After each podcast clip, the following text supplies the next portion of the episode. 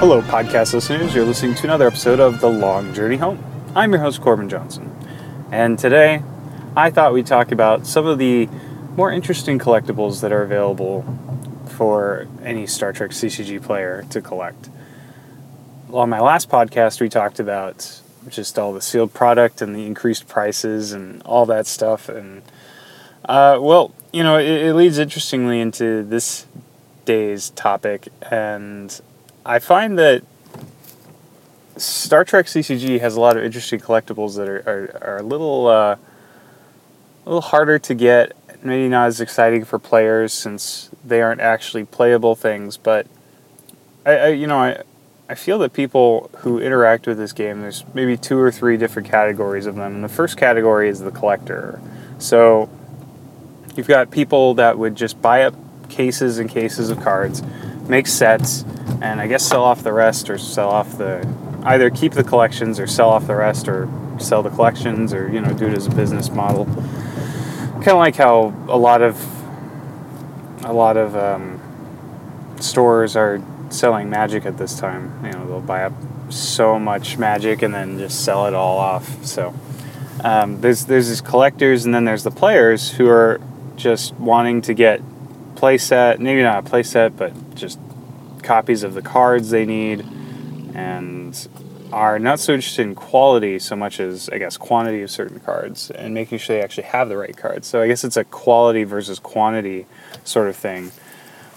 And then there's I guess the true diehards, perhaps the ones who are really interested in getting some of the very strange, harder to get collectibles. And well, I thought I'd talk about some of them that I've run across in my many, I think I've been playing for 15 years or so now. Just weird things I've come across, you know, looking on eBay and other sites. So, you know, I'd say kind of at the bottom of the totem pole of interesting collectibles is the uh, sell sheets. You can, I guess these sell sheets were given to distributors and retailers as a way of saying, here's upcoming sets that are coming out or an upcoming set. Here's the facts about it, and you should order a bunch of it because players are going to really want it. And so there's those, and they go for about two or three, five bucks on eBay. And I don't know, they're not that interesting. Kind of interesting to read through once or twice, but not actually to own or anything. And I don't know if the box topper rule uh, supplements fall into this category. I mean, we all run across them and read them, and I don't know if we've collected them, but we, we've definitely been intrigued by them, and they're interesting. Yeah, I'm, I'm not sure where this left off. Uh, I'm having problems with my new iPhone app that does podcasting on the fly. So we'll see how this goes. Anyway, so uh, where I was at. Um, so there's a lot of interesting collectibles out there. Rules, you know, there's never a card inside the packs that was, you know, strictly for non-gameplay uh, sense, except for I guess barber pole and stuff like that. So, you know, we never, never anything like that. But anyway, so we've got um, other interesting collectibles. You know, kind of look around and more expensive collectibles. There's um, I guess the test cards. I'm not sure if those count because they were available, I think, in brick and mortar stores and you know promos and stuff like that. Nothing terribly uh, out of the ordinary. But then there were things like uncut sheets, and uncut sheets I think were probably the most interesting of these collectibles. I'm going to come back to those because there is another interesting collectible, and that is the uh, black border gift set of the original set of Premiere that was given out as a gift from Decipher to uh, I guess 500 whomevers, and it was just a thank you. Warren was like, "Well, you know, there's a letter in there and, and certificate of authenticity, I think." and it's just like, hey, you know, thank you, here you go. Give it out to friends and workers. So pretty cool. That's a really cool set in my opinion. A cool kind of thing to give out. I don't know if they were marked in any special way, the cards themselves, but that's that's the kind of stuff that is very very cool. Um, but I think the most interesting collectible that isn't you know wasn't you know purchasable, I guess. I mean you could purchase some of them, but was the uh, whiteboard, or not the whiteboard, uh, just all the uh, uncut sheets that were available because um, frankly, you look at the uncut sheet and it's it's kind of cool. It's it's almost a work of art in its own sense. You know, you could put it in a frame, and I know some people who have, and just stick it on a wall, and, and it's a great conversation piece, if anything. But it's really fun to stare at for hours or, or, or minutes.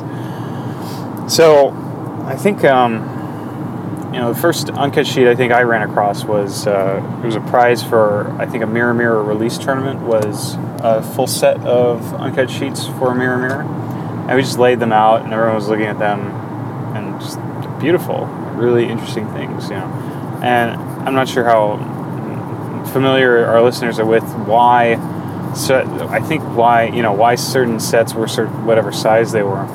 Um, well, I mean they were. It was very convenient typically, I mean, the first set was 363 cards, right? And that was because you could fit 121 cards on a sheet. So there was one copy of each card on the sheet, and then you cut it up and you're randomizing whatever. So, um, and this is, you know, this is typically, I, have never seen an uncut sheet for Star Trek that w- has not been 11 by 11. Uh, not to say that Decipher didn't use the uncut sheets, or the sheets that is, in, in creative ways. I mean, um, set didn't always have to be, of course, 363 cards. When you do 120, then I guess it's 40, 40, or doing my math right? Yes, 40, 40, 40, or it would be 121 cards in some sets.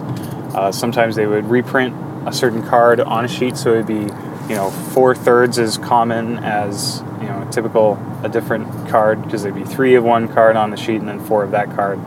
So, you know, the 41st common would be, you know, something like, um, the 41st common in AU was the AU door. And Q Continuum, it might have been the Q Flash or the Q10. And so, you know, there you go. Easier way to get a really important card, that sort of thing. And, and otherwise, you know, they would, I don't know if they'd put a blank card. Um, I think Data's body was actually printed I don't know. Oh, I think it was printed once on the uncut sheet. So it came in the uncuts in the uncommon slot, but you could it was harder to get. So sometimes you get Data's Body plus a rare because it wouldn't actually replace the rare slot. And I think I don't know if there's any other examples of stuff like this. That that kind of stuff is actually quite fascinating. And I think I think if you go on the boards, you'll see uh, a number of people have tried to compile all this data, and you know it's it's it's pretty cool. So we've got you know uncut sheets are probably the coolest collectible you know simply because you get to look at them and kind of analyze just the layouts and the data. And and there was um, a theory that uh, you know you, you look at the uncut sheet for a set and the randomization of the rares was typically poor i guess and you could almost predict what rares would be found near other rares. And some people had varying success with this. They'd say, oh, you just pulled that rare, it's very likely you will find the ultra rare nearby, that sort of thing. I don't know if that ever got proven out, but it, was actually uh, pretty fun to at least pretend that that was true if it wasn't.